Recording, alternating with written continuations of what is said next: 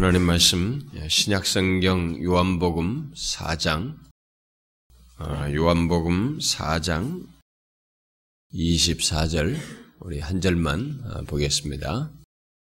요한복음 4장 24절 우리 같이 읽어봅시다. 시작. 하나님은 영이시니 예배하는 자가 영과 진리로 예배할지니라. 아멘.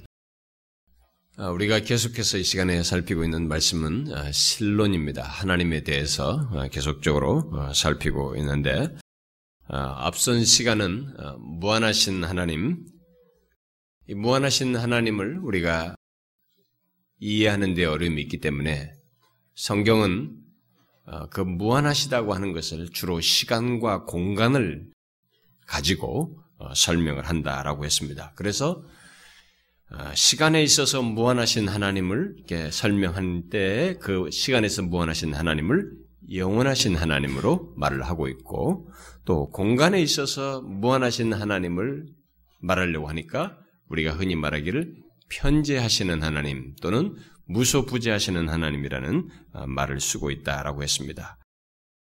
비록 무한하신 하나님에 대한 제한적인 이해이지만 그 무한하신 하나님을 우리가 이해할 수 있는 것이 저와 여러분이 시간과 공간에 매있고 모든 것을 시간과 공간에 묶어서 설명 이해를 하고 있기 때문에 그 정도밖에 우리가 설명할 수가 없어서 성경은 그렇게 시간과 공간 개념을 가지고 하나님의 무한하심을 설명하고 있다라고 했습니다. 아, 특히 지난 시간은 아, 모든 곳에 동시에 자신의 전 존재로 계시는 편재하시는 하나님에 대해서 살폈는데 계속 우리는 공간의 제약을 받고 있기 때문에 공간의 제약을 받는 우리로서는 하나님이 모든 곳에 동시에 자신의 전 존재로 계신다는 이것이 이해가 사실 안 됩니다. 도대체 이 하나님의 속성을 헤아리기가 어렵습니다. 그러나 그 정도로 하나님 존재는 우리의 이해를 넘어설 만큼 위대하시고 탁월하시고 특별하십니다. 우리가 그런 것을 제한된 이해 속에서만 갖는 정도에서 멈추지만 그 멈추면서 그분의 실체를 한번 상상해 볼 수 있습니다. 그 실체는 도대체 어떨까라는 형용할 수 없는 것입니다. 하늘의 하늘이라도 그를 감당하지 못하는 것이죠. 어쨌든 중요한 것은 우리가 믿는 하나님이 바로 그러신 하나님이시다고 하는 것을 잊지 말아야 됩니다.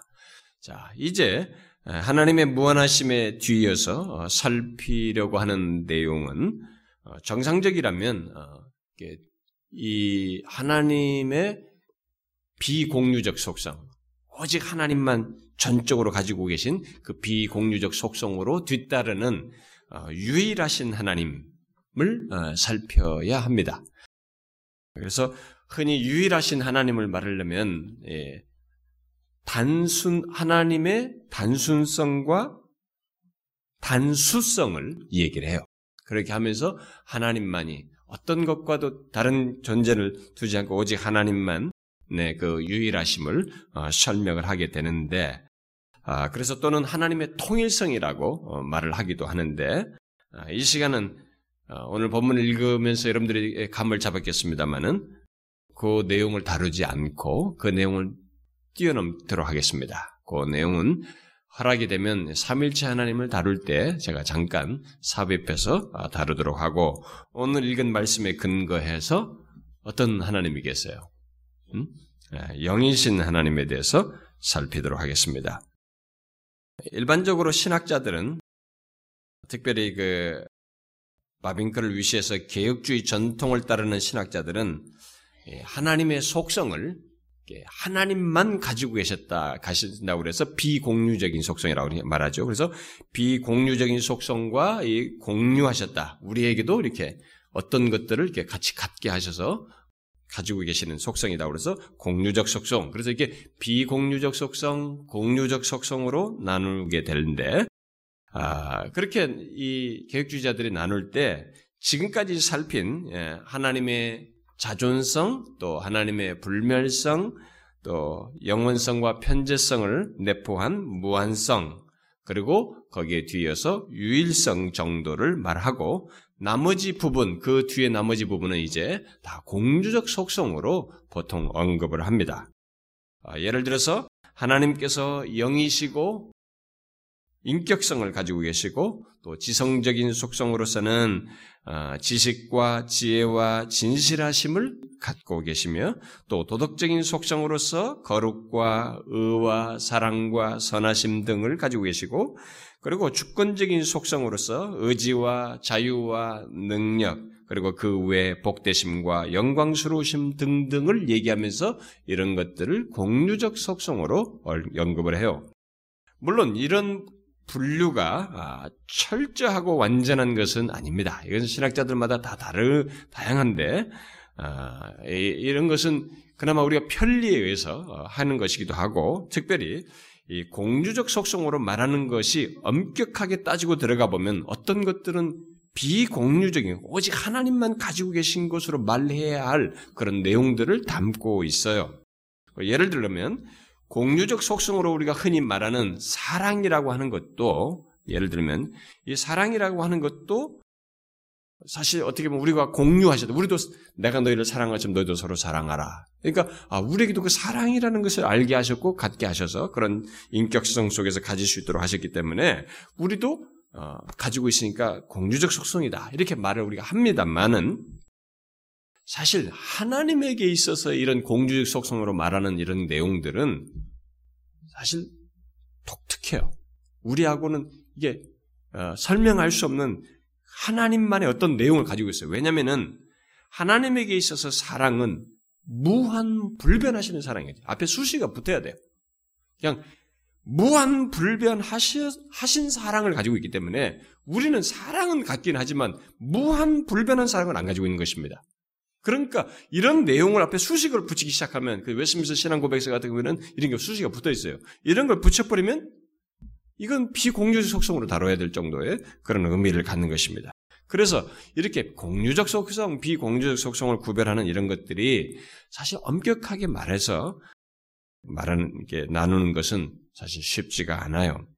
그래서 도널드 맥클라우드 같은 사람은 계획주의 신학자들이 크게 선호하는 비공유적 속성과 공유적 속성의 구별이 다른 분류들과 마찬가지로 너무 인위적이고 그릇되어 있다. 뭐 이렇게까지 혹평을 했습니다. 따라서 우리가 앞으로 살필 하나님의 속성들, 곧 공유적 속성으로서 어, 우리 인간에게도 갖게 하는 속성들은 어디까지나 하나님에 대한 성경의 묘사를 효과적으로 이해하기 위해서 그렇게 구분했다고 생각하고 어, 살피면 되겠습니다. 그래서 지금까지는 이제 지난 시간까지는 제가 말한 절대적인 속성이고 비공적인 속성을 다룬 것입니다. 그러면 이제 앞으로는 주로 공적인 속성을 다루는데 그것은 어디까지나 성경의 묘사를 효과적으로 이해하기 위해서 어, 그런 나눔 속에서 살핀다라고 생각하고 이제부터 들으면 되겠습니다. 자, 그러면 일반적으로 어, 공유적 속성으로 말하고 있는 내용 중에 하나님의 존재를 묘사하고 있는 속성부터 이제 이 얘기를 하고 지성, 지성적인 속성으로 이제 몇 가지를 또 말하고 이렇게 나누어서 어, 살펴보도록 하겠습니다. 자, 하나님의 존재를 묘사하는 속성은 어, 결국 이제 오늘 읽은 말씀이 이제 특별히 직접적인 진술이 되는데 하나님은 영이시며 인격적인 존재이시다라는 것이에요. 하나님의 존재에 대한 존재를 묘사하는 속성으로는 하나님은 영이시며 인격적인 존재이시다라고 하는 것입니다. 요 지금 이 지금 제가 말한 이 내용이 굉장히 중요한 것입니다. 사실은 하나님을 이 세상에 있는 모든 잡다한 신관들, 신에 대한 얘기들과 구분하게 하는 아주 중요한 내용이고 하나님께서 자기 자신을 인간들이 그렇게 하나님을 왜 이렇게 오해를 하기 때문에 자신을 특별히 계시하여서 알게 하신 그 내용 중에 다른 신들과 구분되게 하는 것이 바로 이런 내용이에요. 하나님은 영이시며 인격적인 존재이시다라는 것입니다. 자, 바로 이 두 가지 사실을 영이시고 인격적인 존재이시다고 하는 것을 나누어서 오늘과 다음 시간까지 살펴보도록 하겠습니다. 제가 처음에 이 신론을 다루려고 이게 처음에 이게 계획을 세울 때는 구상할 때는 아, 이두 가지를 먼저 말하고 비공유적 속성과 공유적 속성을 섞어서 쭉 전개할 계획이었어요. 예, 그렇게 하려고 했던 것은 하나님의 그 절대적인 속성에 앞서서 성경이 하나님의 존재 특성으로 직접적으로 기술하고 있는 내용이고 다른 신들과 구분하게 하는 이 중요한 두 가지 내용, 이 두 가지가 구분하게 하는 것이기 때문에 이것을 먼저 하는 것이 좋다라고 판단해서 그렇게 계획을 세웠어요. 그런데 이제 제가 예, 아무래도 어, 제가 이제 편리상 우리가 이미 선험적으로 이해하는데 쉽게 이해하는 그 구조가 들어와 있으니까 교리 공부도 했기 때문에 제가 여러분들 괜히 이미 교리 공부 다 시켰는데 헷갈리지 않도록 하기 위해서 그냥 보편적으로 다른 사람들이 주장하는 것을 따라서 하기 위해서 이렇게 가고 있는 것입니다. 자, 어쨌든 이 시간에 먼저 살필 하나님의 공유적인 속성은 하나님의 존재를 묘사하는 속성 가운데 본문이 말하는 바대로 뭐예요? 하나님은 영이시다라고 하는 사실입니다. 자, 어떤 사람은 하나님이 영이신 것이 왜 공유적인 속성이냐라고 어, 묻고 싶을 것입니다. 그것은 우리의 영혼의 성질에 대한 희미한 이해를 바로 하나님이 영이신 것에서 얻을 수 있기 때문에 공유적인 속성으로 다루는 것입니다. 여러분과 저도 이 영혼을 가지고 있습니다. 우리가 영을 가지고 있단 말이에요. 그러니까 우리의 이 우리가 가지고 있는 이 영의 성질을 이해할 수 있는 어디서 이걸 어디서 이해해야 되는지 그 출처를 따지고 올라가 보면 이 영이신 하나님에게서밖에 찾아낼 수가 없어요. 그래서 이것을 공유적인 속성에 넣고 다루는 것입니다. 여러분이 지금껏 한 번이라도 심, 예, 이 부분에 대해서 영, 영에 대해서 생각해 본 적이 있는지 잘 모르겠습니다만은 아, 저와 여러분이 영의 본질에 대해서 알 수 있는 길이 사실 우리 자신에게 없어요. 생각해 봤는지 모르지만 우리 인간 자신에게는 이 영의 본질에 대해서, 이 영혼의 본질에 대해서 생각할 길이 없습니다.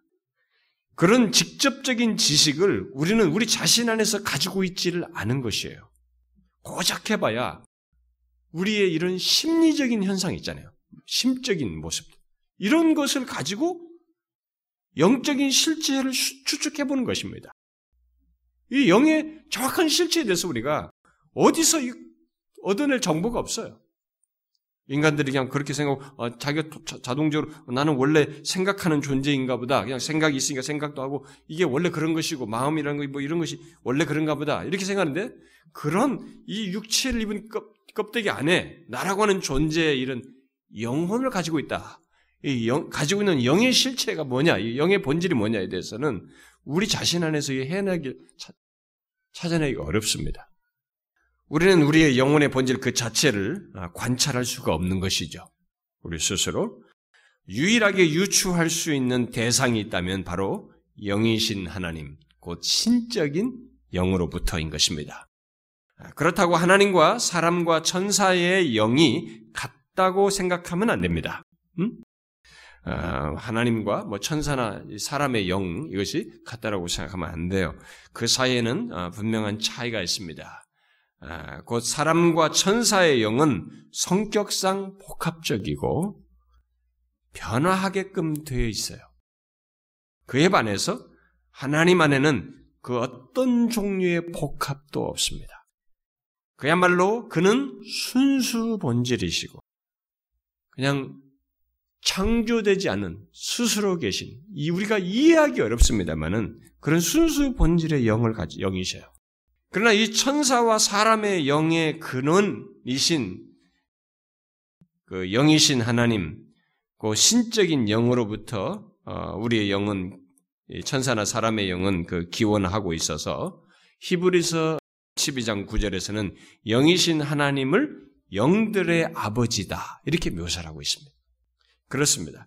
영이신 하나님이 영적인 모든 존재의 원천이십니다. 그러니까 우리가 영을 이해하려면 어디서 이걸 설명을 끌어내려면 영의 아버지로 묘사되고 있는 하나님, 영이신 하나님, 그 신적인 영을 생각해야 하는 것이죠. 그래서 영이신 하나님을 공주적인 속성에 이런 맥락 때문에 포함시켜서 다룬 것입니다. 그러면 하나님이 영이시다는 것은 구체적으로 무엇을 말할까요? 네? 하나님이 영이시다. 우리가 생각을 그냥 쓱 지식으로만 받았지 구체로 생각을 안 해봤는데 이제 이 실론을 하니까 다뤄보는 것입니다. 하나님이 영이시다는 것은 도대체 구체적으로 무엇을 말할까? 무엇을 말할까요? 이것을 알려면 예수님께서 이 말씀을 하신 배경에서 어, 생각하는 것이 가장 바람직하다고 봅니다. 예수님께서 사마리아 여인 우물까지 찾아온 사마리아 여인과의 대화 속에 어, 대답으로서 이 말씀을 하신 것인데 흔히 사람들은 사실 예수님께서 이 사마리아의 대답으로 하신 이 말씀인데 이 말씀은 하나님의 존재를 묘사하는 말 중에 최고예요. 아주 최고인데 그 거기서 말씀하신 것입니다. 흔히 사람들은 하나님은 뭐 무엇으로 구성되어 있는가에 대해서 수많은 상상을 합니다. 하나님은 도대체 무엇으로 구성되어 있을까? 네? 한번 상상해 봤어요? 하나님은 도대체 어떻게 생겼을까는 이미 우리가 얘기를 했습니다. 어? 무엇으로 구성되어 있을까? 네, 수많은 상상을 합니다. 우리 인간들처럼 혈과 육으로 만들어진 분으로 상상하여서 주장하는 사람들도 있고, 또 어떤 물질로 된 존재로 상상하기도 하고 아예 단순한 에너지나 심지어는 관념으로 하나님을 상상하는 이런 일들을 인간들이 시도해 왔습니다. 그래서 바로 유물론자들 이 그렇게 하고 또 이실론자들, 에피쿠리안들, 소시니안들, 신지학파들 이런 사람들이 그렇게 하나님을 무슨 에너지이며 뭐, 뭐 이렇게 다양하게 설명을 했어요. 그렇게 상상을 해본 것입니다. 그러나 성경은 그런 모든 잡다한 생각들을 단숨에 날리는 얘기를 명확하게 계시적으로 하고 있는 것입니다. 바로 하나님은 영이시다는 거예요. 그런 것으로 설명할 수 없는 영이시다라고 분명히 밝히고 있습니다. 자, 그래 영이 무엇이냐 이제. 여러분 영이 무엇인지 아십니까? 무엇입니까, 여러분? 영이. 귀신 영화에서 보면 해해하는 겁니까? 예수님께서 이 말씀하신 배경을 보면 1차적으로 부정적인 차원에서 말씀하시고 있는 것을 보게 됩니다. 곧 사마리아 여인이 가지고 있는 잘못된 생각을 수정시키주는 차원에서 가운데서 이 말씀을 하고 있어요. 자, 어떤 잘못된 생각을 이 여인이 하고 있었습니까? 사마리아 여인은 제대로 예배 드릴 수 있는 장소는 정해진 장소라고 자꾸 생각하고 있었습니다. 그러니까 오직 어떤 정한 한 곳밖에 없다고 생각하고 있었습니다. 그것은 하나님이 공간에 제한받으신다는 것을 전제하고 있는 것입니다. 공간에 제한을 받는 어떤 실체를 가지고 있다. 라고 생각을 하고 있는 것이죠. 자, 예수님은 그런 잘못된 생각을 일깨워서 곧 하나님은 그런 제한을 받지 않으신다는 차원에서 영이시다. 라고 대답을 해 주신 것입니다. 아, 영어 성경 중에 이 킹제임스 버전은 이 영 앞에 부정관사 어를 붙였어요. 어를 붙여가지고 마치 하나의 영으로 이렇게 오해될 수 있는 소지가 있는 번역을 했는데 헬라어 본문에는 이 관사가 없어요. 그냥 영이라고 한 것입니다. 그건 예수님께서 의도적으로 그렇게 말씀하신 거예요. 그러니까 번역 잘못한 거죠. 그것은 왜 예수님께서 그렇게 말씀하셨을까? 아무것도 안 붙이고 그냥 영이라고 말씀하셨을까요? 그것은 사마리아 여인에게 하나님이 많은 영들 가운데 하나의 영인 것을 말해 주려는 것이 아니고 하나님의 본질이 영적인 특성을 가지고 있다는 것을 말해 주려고 했기 때문에 아무것도 안 붙이고 이렇게 말씀하신 것이에요. 사마리아인은 이런 사실을 알지 못하고 마치 하나님이 정한 곳에 계신 것으로 생각했던 것입니다. 예수님은 바로 그런 생각을 교정하는 차원에서 하나님은 영이시다라고 말함으로써 결국 무엇을 부정적인 차원에서 말을 하고 있습니까? 뭐예요? 하나님은 네가 생각하는 것처럼 어떤 물질이 아니다 하는 거죠. 이게 이제 1차적으로 생각할 것입니다. 하나님이 영이시다는 것은 하나님은 물질이 아니고 물질에 의존하지도 않으신다는 것을 말하고 있는 것이죠. 따라서 하나님이 영이시다라고 말할 때 1차적으로 생각할 내용은 오늘 제가 두 가지 사실을 말하려고 하는데 첫 번째로 생각할 내용은 하나님은 물질이 아니시다는 것입니다. 하나님이 영이시다는 것을 이해하려면 아, 영이시다. 우리한테는 너무 멀어요. 이게 탁 던져놓으면 이게 실체를 모르는 게. 그러니까 우리는 부득불하게 우리가 가지고 있는 관념, 우리들의 세계에 사용될 수 있는, 우리가 공감할 수 있는 자료들을 가지고 이해를 해야 되니까 먼저 부정적인 것을 가지고 이해하는 거야. 우리가 아닌 것을 가지고 이해할 수밖에 없는 것입니다. 우리는 물질에 묶여 있단 말이에요. 물질적인 세계에 있단 말이에요. 그러니까 물질이 아니다는 것을 가지고 먼저 이해할 수밖에 없는 것입니다. 영이라는 이 실체를 완벽하게 못해요. 제가 다 설명하겠습니다. 완벽하게 이해하기 어렵습니다. 이 실체에 대해서 하나님 존재가 영이신 것이죠. 그러나 먼저 여기서 설명할 때 주님의 의도를 따르자면은 하나님은 물질이 아니시다는 것이죠. 그래서 물질적인 그 어떤 것으로도 그의 본질을 설명할 수 없고 어떤 것과도 그런 물질적인 것과도 관계가 없다는 것을 말해주고 있는 것입니다. 그래서 찰스 하지라는 사람은 하나님은 하나님은 영이시라는 말에는 하나님이 물질로 이루어진 존재가 아니라는 의미가 포함되어 있다. 물질적인 존재를 묘사할 때 사용되는 말들로 하나님을 묘사할 수 있는 말은 아무것도 없다. 하나님은 팽창되거나 혼합되거나 보거나 만져지는 분이 아니다. 하나님은 부피도 형태도 없다. 이렇게 없다, 아니다로 설명하는 거예요. 그 실체를 적극적으로 설명하는데 정말로 어려움을 겪는 것입니다. 예수님도 이 문맥 속에서 그렇게 말하고 있어요. 우리는 먼저 그것을 알아야 됩니다. 하나님은 팽창하거나 혼합하거나 보거나 만져질 수 있는 그런 분이 아니고 부피도 형태도 없는 그런 존재이시다. 영이시다는 말은 바로 그걸 내포한다. 이렇게 말하고 있는 것입니다. 이런 사실을 부활하신 주님께서 부활한 자신을 보고 놀라는 제자들에게 나타나셔서 그, 그런 영의 특성을 잠깐 말씀하셨죠. 영은 살과 뼈가 없다라고. 영은 살과 뼈가 없다. 그래서 하나님은 그러니까 그들이 생각할 때 예수님이 아, 영은 그런 것인데 예수님은 지금 나타나셨단 말이에요. 그러니까 그들이 생각하는 것을 수정시켜서 그렇게 말한 것이죠. 그래서 어쨌든 영은 살과 뼈가 없다는 말로서 그런 사실을 밝히셨습니다. 그래서 하나님은 일찍부터 하나님을 형상화하는 문제를 아주 중대하게 다뤘습니다. 구약 백성들에게 하나님을 형상화하지 말라고 강하게 말했고 십계명에 포함시켜서 중대하게 언급을 했어요. 십계명을 처음명을 처음 주실 때 하나님은 자신을 피조 세계의 무엇과 비교하여서 생각하거나 물질적인 무엇으로 만드는 것을 엄히 금하셨습니다. 그래서 예, 말씀하셨죠. 너를 위하여 우상을 만들지 말라라고 하신 뒤에 구체적으로 이런 말들을 덧붙이죠. 위로 하늘에 있는 것이나 아래로 땅에 있는 것이나 땅 아래 물속에 있는 것에 아무 형상도 만들지 말라 이렇게 말씀하셨습니다. 여기 위로 하늘에 있는 것, 아래로 땅에 있는 것, 땅 아래 물속에 있는 것들을 말하는 것은 하나님의 존재와는 본질적으로 다르다고 하는 것을 이런 모든 피조 세계에 있는 것들은 하나님의 존재와는 본질적으로 다르다고 하는 것을 전제하여서 그런 것들과 비교해서도 안 되고 그런 것 하나님을 그런 물질적인 것으로 형상화해서도 안 되고 물질화해서도 안 된다고 하는 것을 강하게 말하고 있는 것입니다. 후에 모세는 가난에 들어갈 이스라엘 백성들에게 물질로 만들어서 그것들에게 경배하는 것을 일종의 우상을 만들어서 경배하는 것을 그 많은 내용을 말하는 중에 다음과 같이 말을 했습니다. 여호와께서 불길 중에서 너희에게 말씀하시되 음성뿐이므로 너희가 그 말소리만 듣고 형상은 보지 못하였느니라. 너희가 아무 형상도 보지 못하였은즉 너희는 깊이 삼가라.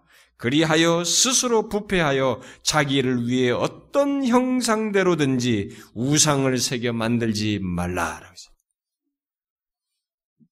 하나님께서 그렇게 강력하게 말씀하신 것은 다른 것이 아닙니다.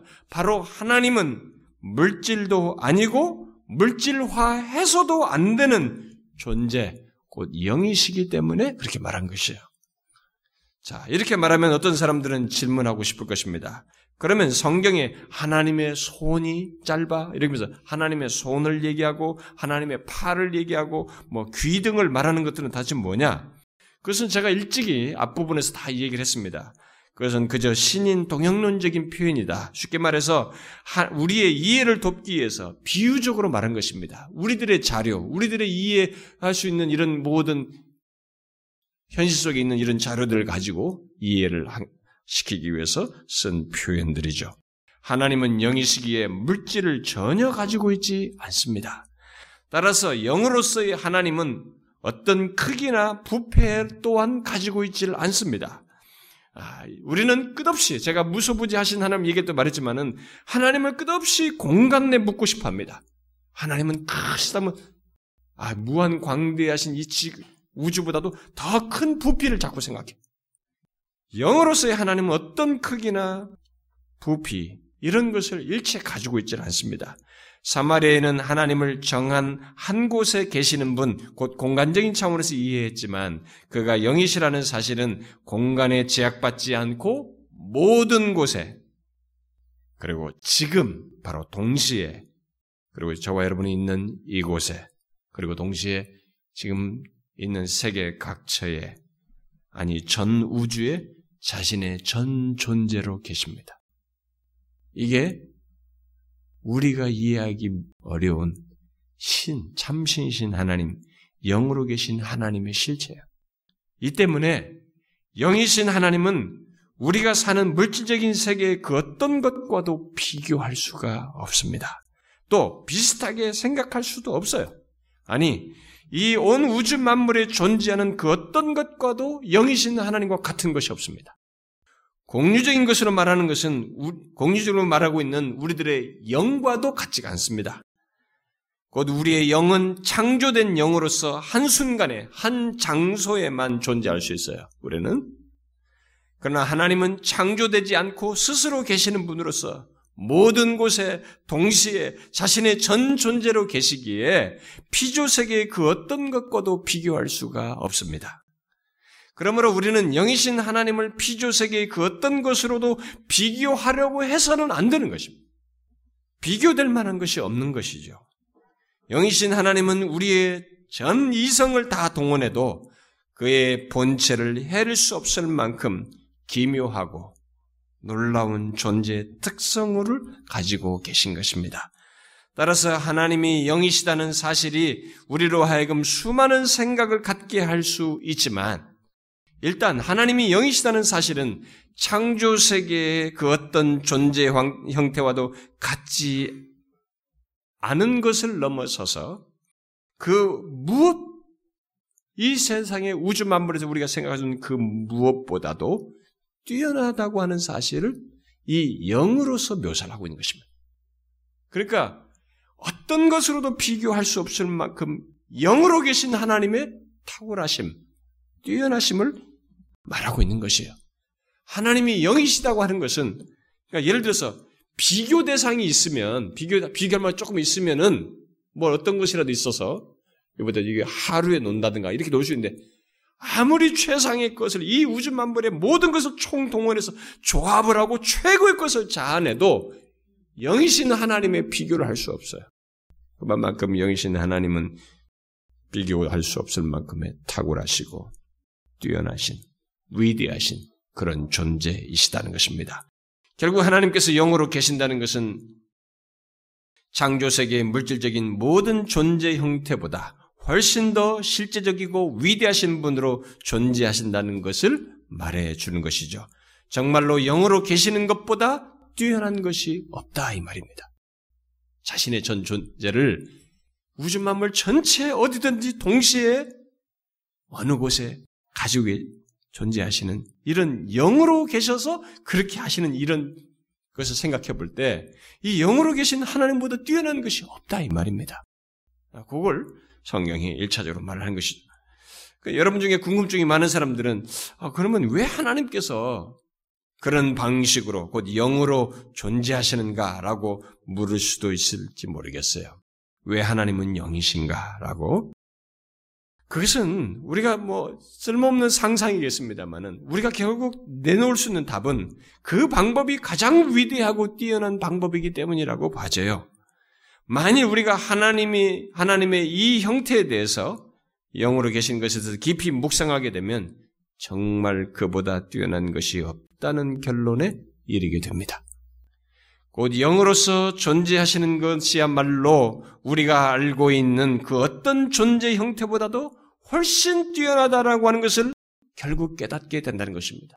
상상해 보세요. 영으로 계시지 않으면 이렇게 편지하시는 것 어떻게 가능하겠어요? 불변하시는 것 어떻게 가능하겠어요? 모든 하나님의 백성들에게 함께 하신다. 그들 가운데 거하신다. 이게 어떻게 가능하겠어요? 상상이 안 되는 것입니다. 바로 이게 최고예요. 이것이 이 땅의 모든 신들과 다른 것입니다. 이 땅의 신들은 모두 형상화하고 물질화해서 표현을 하고 있지 않습니까? 그러나 그렇게 되면 참신이 아닌 거예요. 묶이지 않습니까? 공간에 제약받잖아요. 피조 세계 안에서 묶이지 않습니까? 참신일 수가 없는 거예요. 그래서 이것을 통해서 모든 신들과 딱 구분해버린 것입니다. 하나님 자신이 유일 독특하다고 하는 거죠. 참신이시다고 하는 것을 구분하는 것입니다. 이 영이신 하나님을 그런 맥락에서 여러분들이 한번 묵상을 해보시면 이게 놀라운 사실입니다. 특별히 지금까지 살핀 비공유적인 속성들과 연관지어서 한번 묵상해 보시면 예를 들어서 스스로 계시는 하나님, 불변하시는 하나님, 영원하신 하나님, 편지하시는 하나님이 어떻게 존재하시는가? 아, 그, 그, 그 하나님이 영으로서 존재하신다. 라고 생각하면 연결해서 생각해 보면, 와, 이거 경이롭습니다. 너무너무 놀랍습니다. 우리는 하나님께서 영으로 존재하신 것이 가장 뛰어난 방법이고, 우리를 놀라게 하는 기이한 방법임을 결국 깨닫게 됩니다. 그가 영이시기에 지금 우리와 교제할 수 있고, 어느 곳에 있든지 항상 우리와 함께 할 수 있게 되는 것이죠. 놀라운 것입니다. 진정 영이신 하나님이 참신이신 것을 결론적으로 깨달을 수밖에 없습니다. 그런데 하나님이 영이시다는 사실 속에는 물질이 아니라는 내용만을 담고 있는 것이 아니고 그 속에 한 가지 더 우리가 생각할 것이 있습니다. 그 속에는 하나님이 영이시기에 볼 수 없다는 것입니다. 여러분 제가 하나님 영이신 게 뭐냐라고 설명하는데 계속 부정적인 아니다, 없다로밖에 설명 못하는 것을 이해하셔야 됩니다. 우리가 가지고 있는 이해 개념에 그럴 수밖에 없어요. 앞에서 제가 자존성, 불변성 이것도 다 얘기할 때도 이건 우리 세계에 없는 것이에요. 그래서 부정적인 표현으로 주로 설명을 했는데 이것도 마찬가지입니다. 자, 또 다른 하나의 설명은 하나님이 영이시다는 것은 볼 수 없다는 말이 되는 것입니다. 하나님의 볼 수 없음은 성경의 다른 곳에서도 많이 언급되고 있습니다. 디모데전서 1장에서 바울은 썩지 않고 보이지 아니하고 홀로 하나이신 하나님이라고 묘사를 했습니다. 또 6장에서도 하나님을 어떤 사람도 보지 못하였고 또 볼 수 없는 이라고 말을 했습니다. 그리고 사도 요한은 요한복음 1장에서 본래 하나님을 본 사람이 없으되라고 말했습니다. 예수님께서는 친히 요한복음 5장에서 너희는 아무 때에도 그 음성을 듣지 못하였고 그 형상을 보지 못하였으며라고 말했습니다. 또 요한복음 6장에서 예수님은 오직 하나님에게서 온 자만 그 자기죠 자신만이 아버지를 보았느니라 라고 말했습니다. 또 요한에서 4장에서 사도 요한은 어느 때나 하나님을 본 사람이 없으되라고 말을 했습니다. 그런데도 이렇게 본 사람이 없다고 이제 성경을 보게 되면 사람들이 특별히 구약 같은 걸 보면 하나님의 현현을 경험한 사례들이 많이 기록되어 있습니다. 그래서 사람들은 의문을 갖게 되죠. 같습니다. 그럼 뭐앞 사람들이 본 건 뭐냐 그들이 하나님을 보았다고 했는데 그것은 도대체 뭐냐? 예를 들어서 모세가 마치 친구와 대화를 한 것처럼 이야기한 듯이 하나님을 대면하였다고 출애굽기 33장에 기록하고 있습니다. 또 출애굽기 24장에서 모세와 아론과 나답과 아비와 이스라엘 장로 70인이 이스라엘의 하나님을 보았다라고 기록하고 있습니다. 또 이사야나 다니엘과 사도 요한이 환상 중에 하나님의 보좌에 앉으신 것을 보았다고 말하고 있어요. 또 성경은 아브라함과 야곱이 사람으로 나타난 하나님, 그래서 일반적으로 성자 하나님의 현현으로 말하기도 하는 사람으로 나타난 하나님을 본 것을 말하고 있습니다. 또 이스라엘 백성들이 구름 기둥과 불 기둥으로 하나님의 현현을 보았다고 말을 해요. 도대체 그러면 이 뭐냐 이런 내용들은 하나님을 보았다고 앞에서 말한 것들은 그것은 모두가 모, 어, 모세가 어, 하나님을 어, 대면한 것을 말해 놓고 이제 덧붙인 말에서 우리가 힌트를 얻어야 됩니다. 자기가 하나님을 대면했다라고 했어요. 어? 대면했다는 것은 앞에다 기술했습니다. 그래 놓고 그가 하나님을 보고자 했을 때 나를 보고 살 자가 없다라고 말한 하나님의 말씀을 거기다가 분명히 밝힙니다. 나를 보고 살 자가 없다. 그 뭐예요? 그 말에서 알 수 있듯이 앞에서 보았다라고 말하는 이 모든 것은 하나님의 본질 자체를 본 것이 아니라는 것입니다. 이걸 우리가 좀 정리해야 됩니다. 그러니까 하나님을 보았다는 성경의 모든 기록은 하나님께서 자신을 우리에게 알게 하시기 위해서 계시하는 차원에서 나타내신 그의 영광과 그의 상징들과 또 그분 자신의 어떤 우리 수준에 맞춘 현현이지 하나님의 참된 본성 또는 본질 자체가 아닌 것입니다. 인간은 그 누구도 하나님의 본질 자체를 그분 존재의 총체를 볼 수가 없습니다. 정말로 복으면 죽게 되는 것입니다. 그럼에도 하나님께서 가시적인 어떤 모습을 취하여 나타내신 것은 자신을 우리에게 알게 하시기 위해서 취하신 우리에게 맞추신 방법이신 것입니다. 하나님께서 자신을 계시하지 않으시면 우리들이 하나님을 알 수 없기 때문에 하나님께서 가시적인 어떤 모습을 취하여서 그런 식으로 우리에게 자신을 나타내신 것입니다. 하나님께서는 우리가 하나님에 대해서 알고 생각할 수 있도록 하기 위해서 우리가 하나님에서 뭔가 이렇게 생각을 해야 되잖아요. 생각을 해야 그분을 묵상을 하게 되고 그분을 예배하게 되고 그럴 수 있잖아요. 그래서 그렇게 하도록 하기 위해서 결국 그런 방식으로 앞에서부터 하나님과 교통하며 예배할 수 있도록 하기 위해서 다양하게 가시적인 어떤 모습을 나타내셨던 것입니다. 그러나 그 어떤 경우도 또 그 누구도 하나님의 본질 자체는 보지 못하였습니다. 아니, 결코 볼 수가 없습니다. 그럼에도 불구하고 교회 안에 들어온 신플라톤주의, 제가 옛날에 다 배교설기 때 얘기했습니다만, 신플라톤주의를 따르는 신비주자들은 하나님께서 자신을 인간 수준에 맞춰서 계시하신 것 안에서 하나님을 보게 하신 것과 달리 사람이 초자연적인 은사에 의해서 신적인 수준으로 옮겨지고 신적으로 변화되어서 하나님을 볼 수 있다. 그래서 하나님과 합의를 하는 이런 추구를 계속 주장해 왔습니다. 그래서 중세 신비주의 전통 속에서 교회들은 그런 맥락에서 하나님을 배우려고 무던히 사람들이 애를 썼어요. 심지어 우리에게 잘 알려진 클레르부 어, 버나드 같은 거 우리가 어, 찬송가 어, 가사도 작사로 나왔죠. 어, 상당히 경건한 사람으로 우리가 어, 높이 얘기하는 클레르부 버나드 같은 사람도 하나님은 그 모든 피조물 중에서 보여질 수 있고 삼의 일체 역시도 그 본질 자체가 보여줄 수 있다라고 주장했어요. 왜냐하면 중세 시대가 전적으로 그런 것을 지배받고 있었기 때문에 그 영향 아래서 그렇게 말을 했던 것입니다.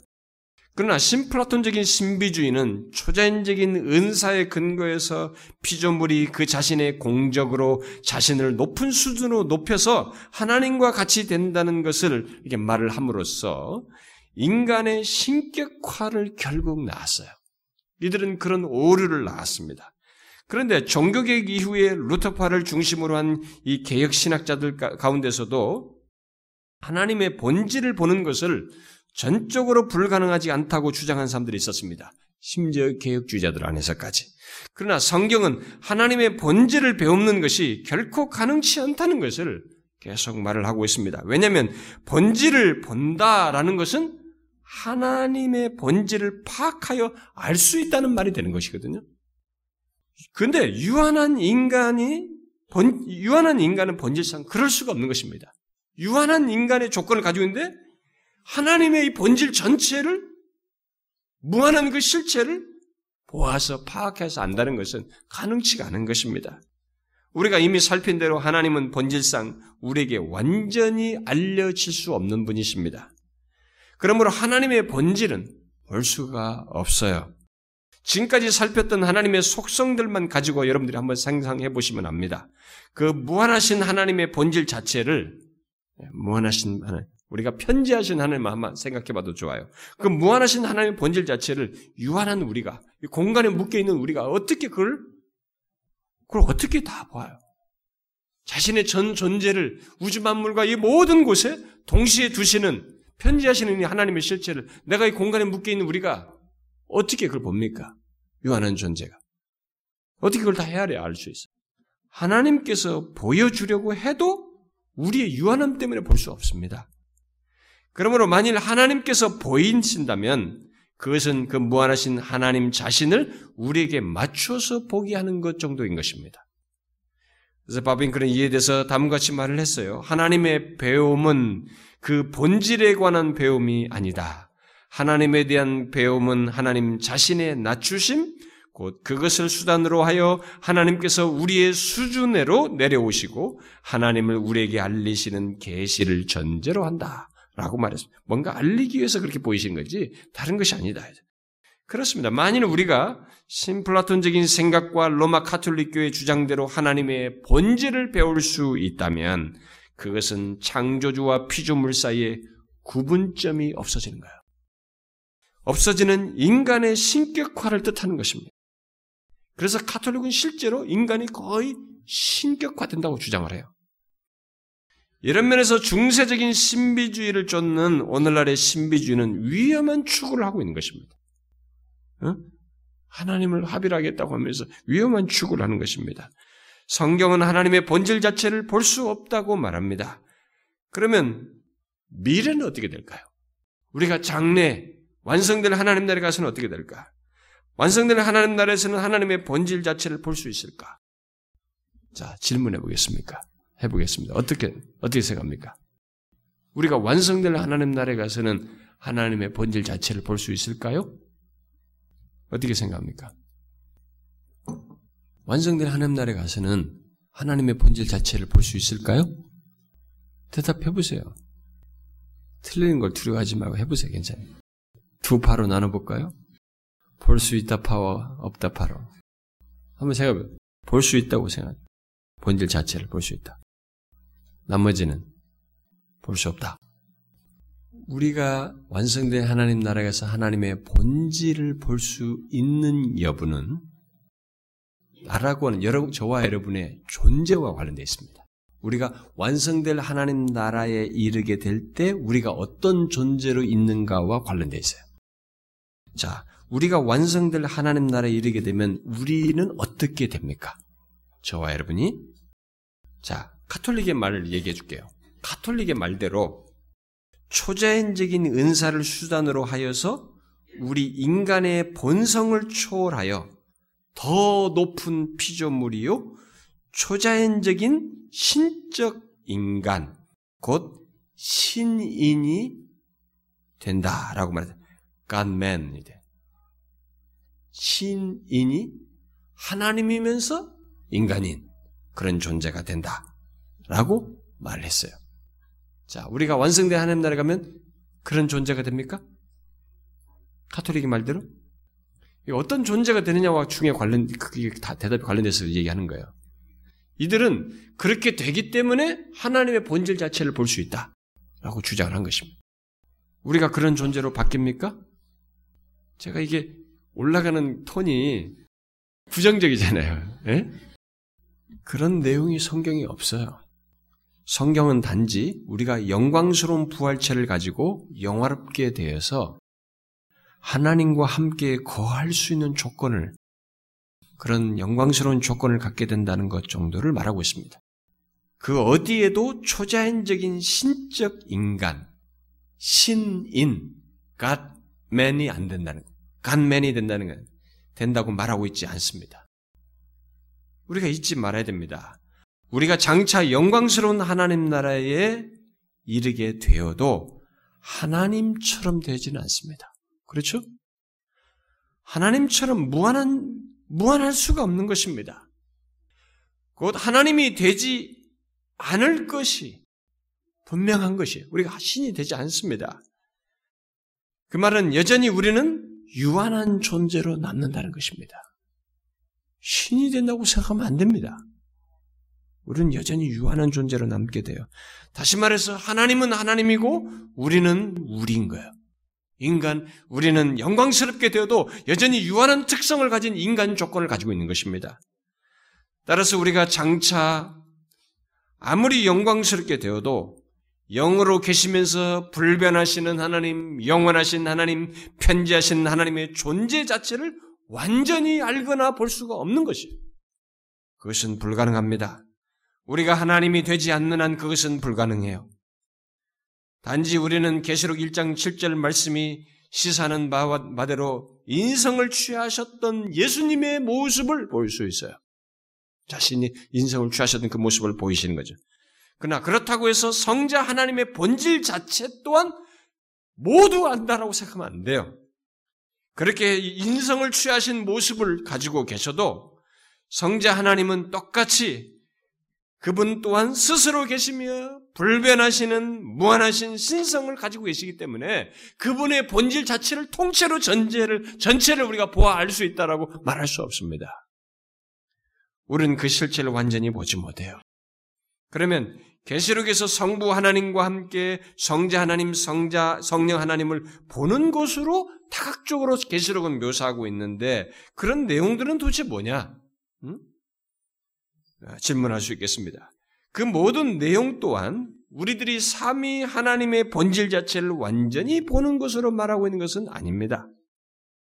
물론 그 완성될 하나님 나라에서 삼위 하나님을 알아보고 보는 것에 정확한 의미가 무엇이고 그 상태에서 보는 것의 그 본질이 뭔지 그 완성될 완전한 우리가 온 영화롭게 된 상태에서 그 하나님을 본다고 그랬는데 이 보는 것의 본질이 무엇인지 우리들이 그 상태에 이르러야 정확히 알게, 알겠습니다만은 기록된 말씀에 근거해서 말하자면 아무리 영광스러운 상태에 우리가 이르는다 할지라도 우리가 하나님이 되지 않는 한 삼위 하나님 사이에서만 아는 하나님의 본질 자체를 우리는 알지 못하고 오지 못하는 것입니다.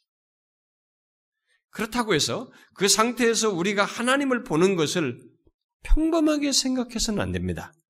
우리가 그 상태에서 하나님을 보는 것은 피조물의 조건을 가진 우리에게 있어서는 너무나 영광스럽고 감격스러운 배움이며 한없이 벅차오르게 하는 실제적인 배움이고 고린도전서 13장 말씀대로 그를 얼굴과 얼굴을 대하여 본다고 할 정도로 생생한 배움이고 또 요한일서 3장 말씀대로 그의 계신 그대로 본다고 할 정도로 너무나 사실적인 그리고 실제성이 있는 배움입니다. 계시록 22장은 우리가 장차 하나님을 배우며 그와 자유롭고 친밀한 교제를 갖게 될 것을 이렇게 묘사를 했지요.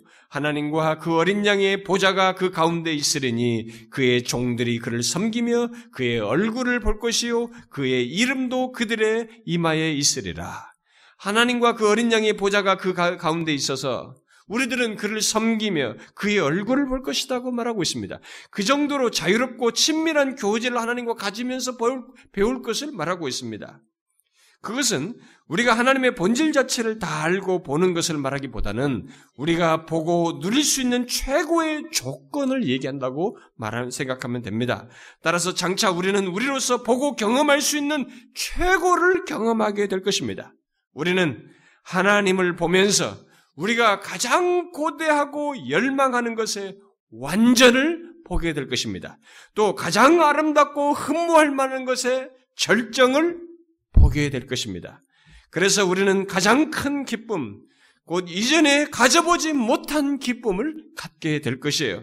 중요한 것은 우리들이 하나님의 본질 자체를 보지 못함에도 불구하고 우리들은 그 조건 속에서 하나님을 배우는 그 조건 속에서 하나님을 배우는 것으로 인해서 지극히 만족해 한다는 겁니다.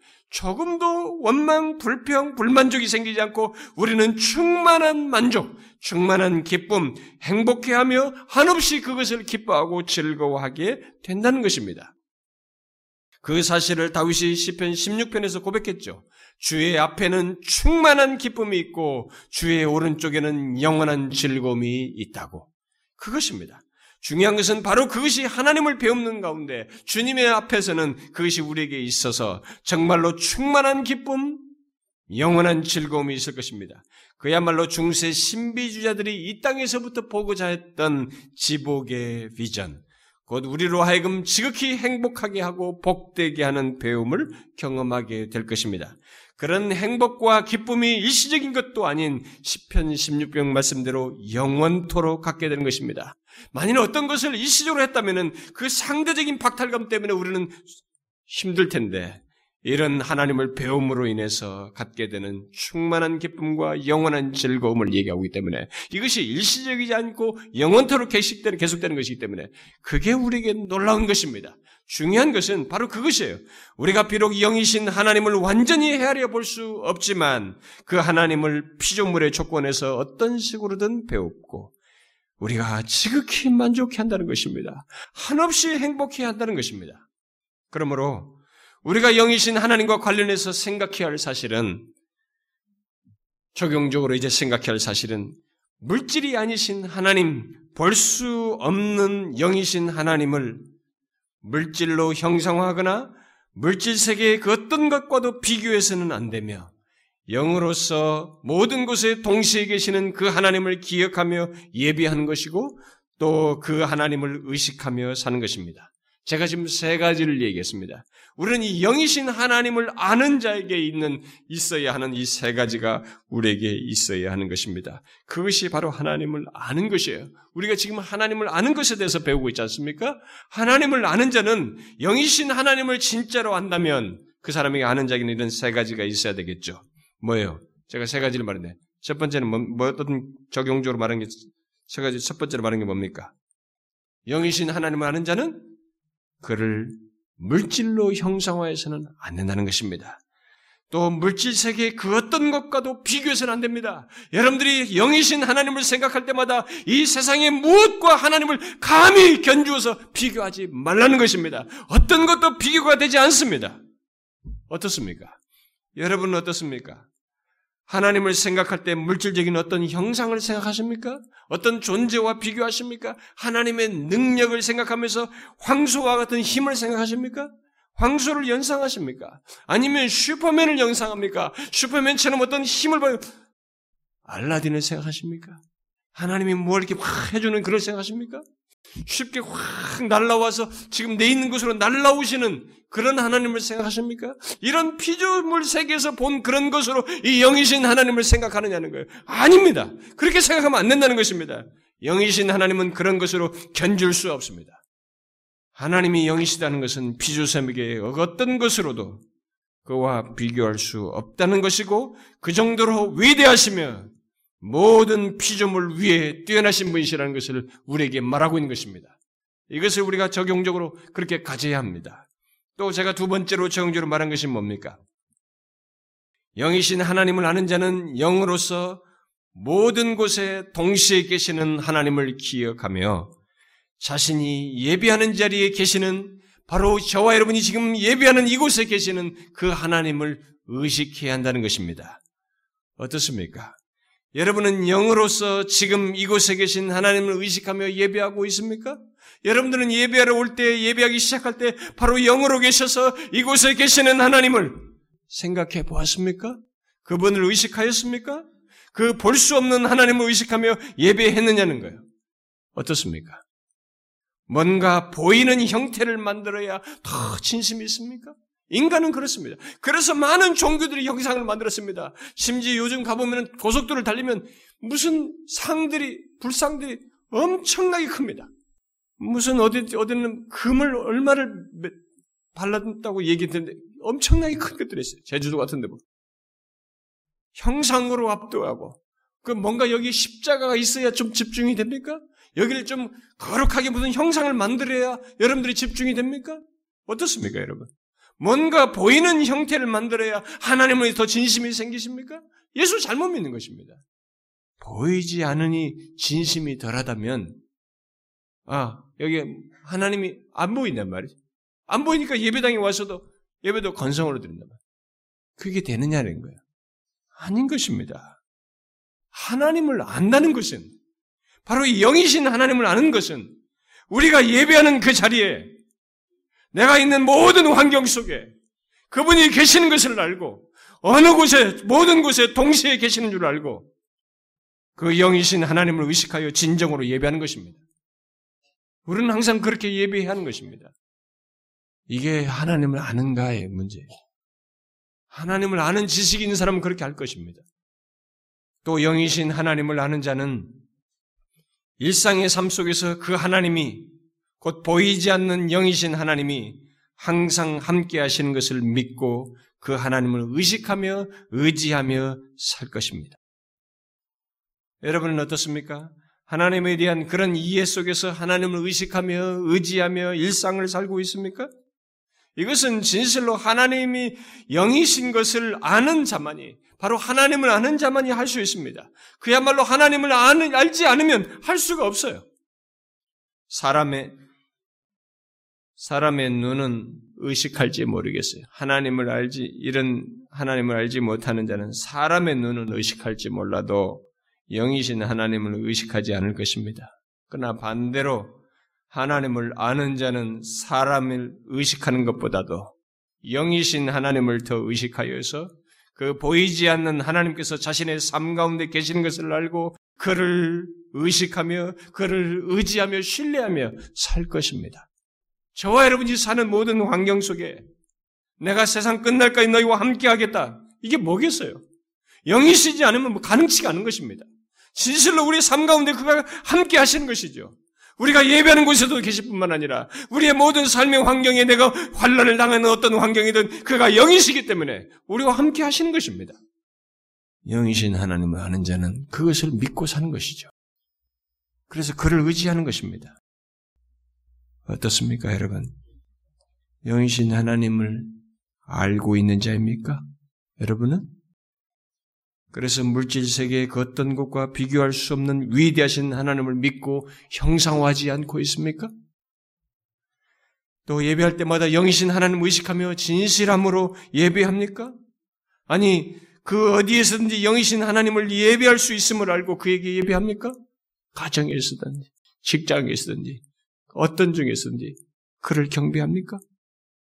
더 나아가서 일상의 삶 속에서 자신과 함께 계심을 믿고 그 보이지 않는 하나님, 영이신 하나님을 의식하며 의지하며 살고 있느냐는 거예요. 이것이 하나님을 아는 것이에요. 이것이 하나님을 진실로 알고 있는 사람인 것입니다. 머릿속의 지식으로가 아니라 형식적으로 진실로 하나님을 자신의 존재, 신앙의 삶의 내용으로 알고 있는 것입니다. 알기 때문에 그렇게 하는 것이죠. 오늘 돌아가셔서 다시 생각해 보십시오. 영이신 하나님. 자신의 존재, 가장 탁월하신 존재 방식을 취하셔서 우리와 함께 계시며 모든 곳에 동시에 계시는 하늘의 하늘도 수용치 못할 그런 존재인데 영으로서 계시는 이 하나님. 그 하나님이 우리의 하나님이에요. 그가 우리와 함께 계시는 것입니다. 그가 우리를 인도하시는 것입니다. 이 자리에서 우리의 예배를 받으시는 것입니다. 이 믿음을 가지고 사는 것이 하나님을 아는 것입니다. 이와 같이 하나님을 아는 자의 모습을 가지고 주를 믿고 삶을 사시길 바래요. 기도합시다. 하나님 아버지, 하나님께서 우리에게 놀라운 계시를 주셨음에도 불구하고 하나님을 아는 지식이 일천하여 우리가 경이 경솔하게 하나님을 대하고 또 예배하고 또 하나님을 의식하며 의지하지도 않고 살았던 모습을 회개하나이다. 주여 우리로 하여금 이 영이신 하나님을 기억하고 어떤 물질적인 피조 세계와도 비교하지 않으며 그 형상화하지 아니하고 그 하나님의 최고의 존재이신 것을 기억하고 영광 돌리며 그리고 하나님의 영이심을 알고 예배할 때마다 신령과 진정으로 예배하는 정말 어느 곳에든지 하나님을 의식하여 예배하는 저희들 되게 하여 주옵소서. 그뿐만 아니라 우리의 일상의 모든 삶 속에서 하나님이 우리에게 자신의 전 존재로 함께 계시며 우리를 돌보시고 이끄시는 줄을 알고 그분을 의지하며 나아가는 저희들 되게 하여 주옵소서. 예수 그리스도의 이름으로 기도하옵나이다. 아멘.